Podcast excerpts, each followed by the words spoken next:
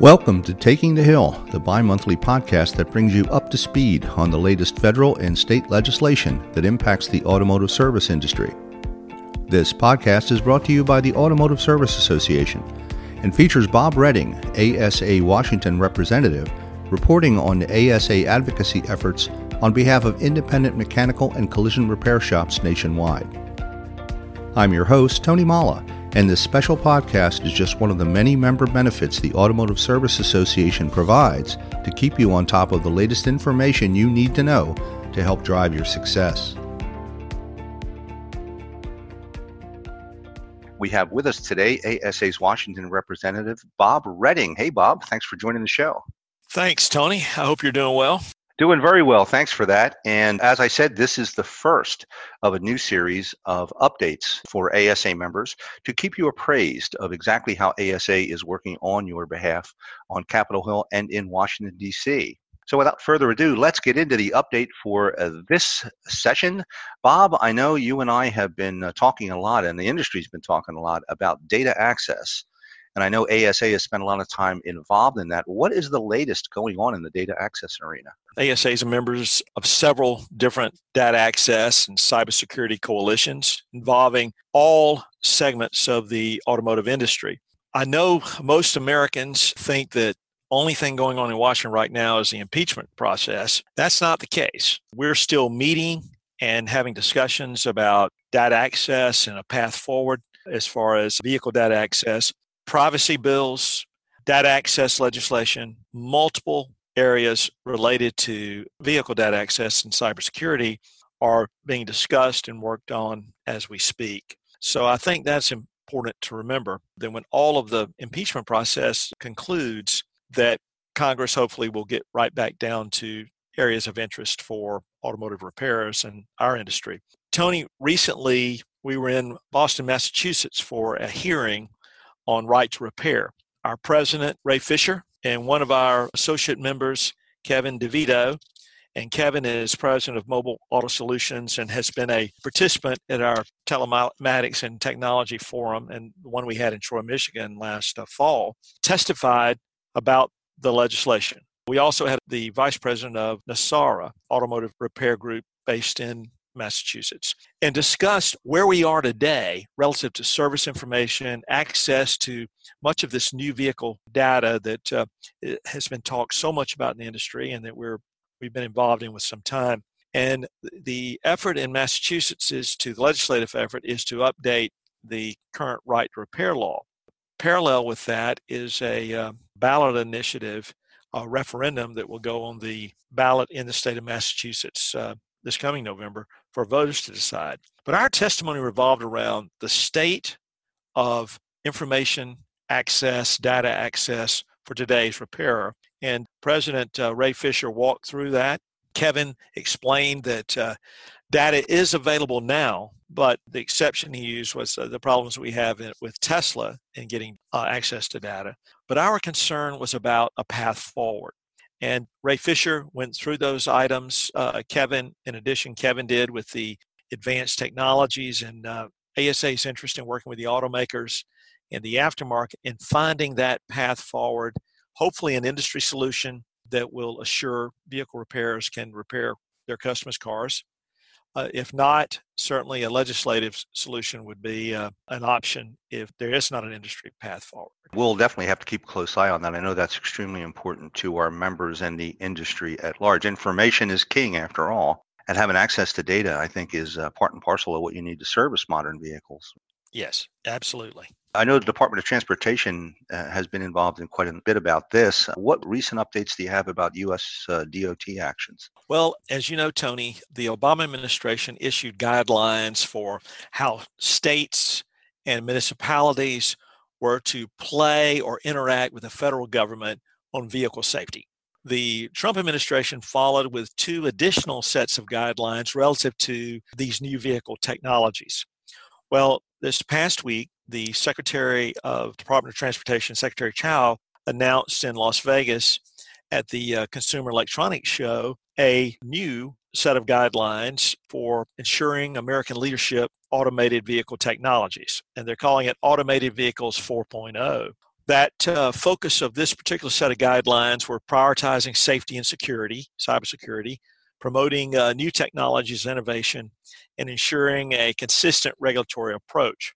Now, these guidelines are great, but states continue to offer their own sets of rules about research and implementation of these new vehicle technologies.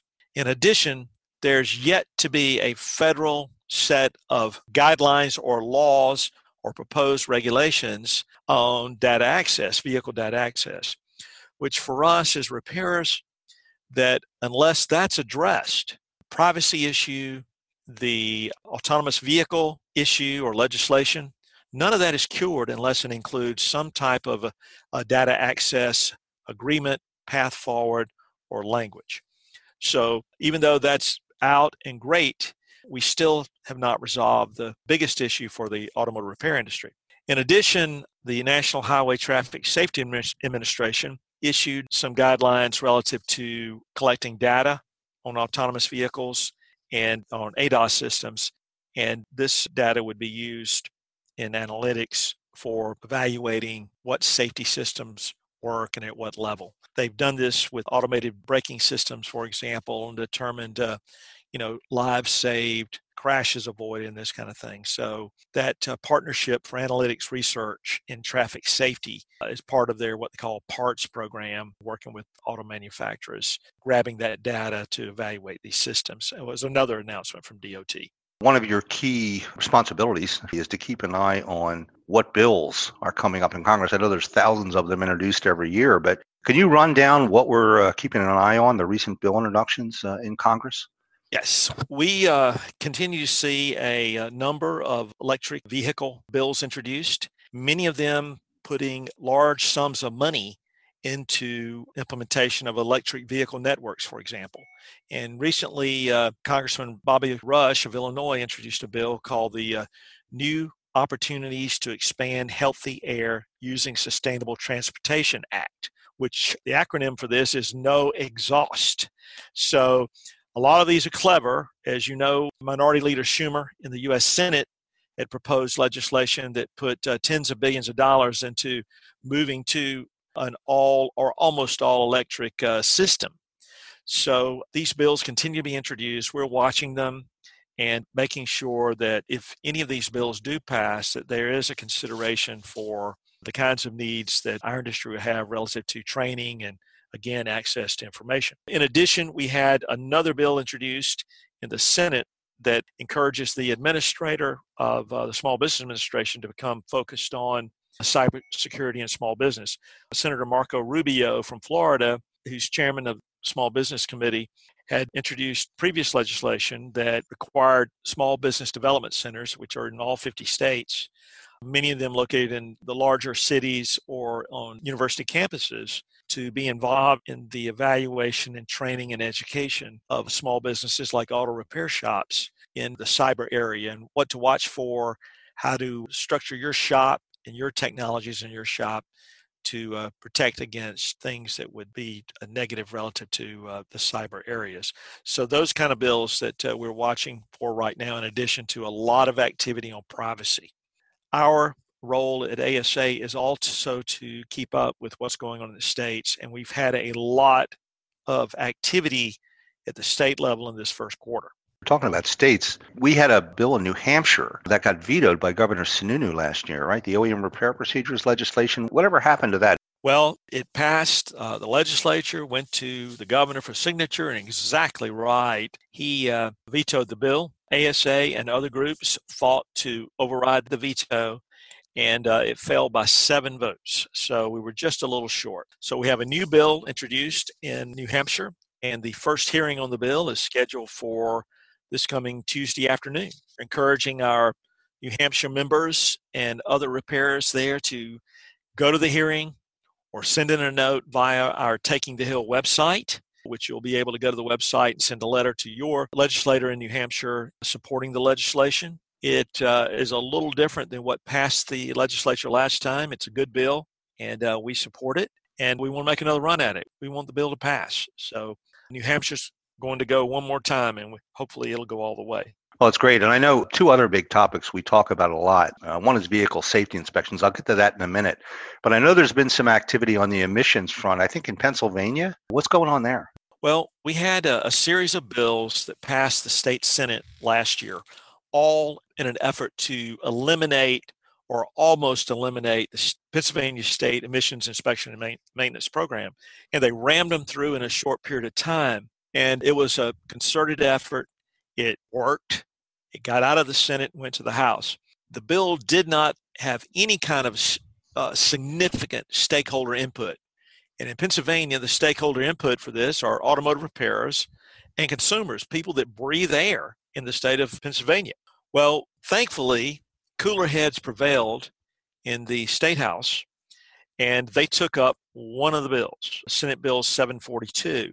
But what they recognized on his face was a blatant, not thoughtful initiative that would have excluded the first 8 years of a vehicle's life from any kind of emissions test, that would not work. That was not smart. And after taking a stakeholder survey, informal stakeholder survey, listening to their constituents, listening to consumers, they opted for a study evaluating the emissions program in Pennsylvania to determine its contribution to clean air. This will give our auto repair members in Pennsylvania an opportunity to give input, as well as Pennsylvania citizens. Tony, I want to say something here, and I think this is important to note.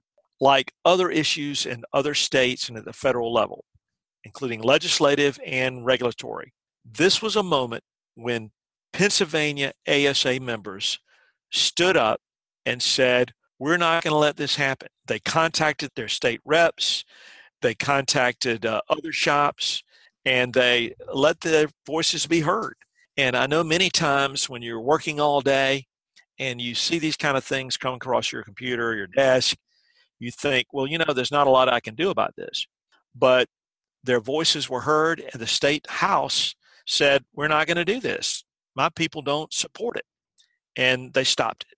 And I think when you're too busy to go to meetings, too busy to read a lot about what's going on, keep up with things, that one thing you can do, you can join an association, you can look at your emails, and when you're asked to engage, if nothing more than putting in your zip code and sending a letter to your legislator in opposition or in support of a bill, that's something that's not very hard and doesn't take much time, and it works. Yeah, it really does. Well, we have to speak with a collective voice. And I think, as you mentioned, associations are a great way to do that, particularly ASA, which is the only national association that does have a presence in Washington, D.C. Well, I know we've only got a couple minutes left, but I do want to hit the safety inspection issue. It's been a big focus of ASA support over the years.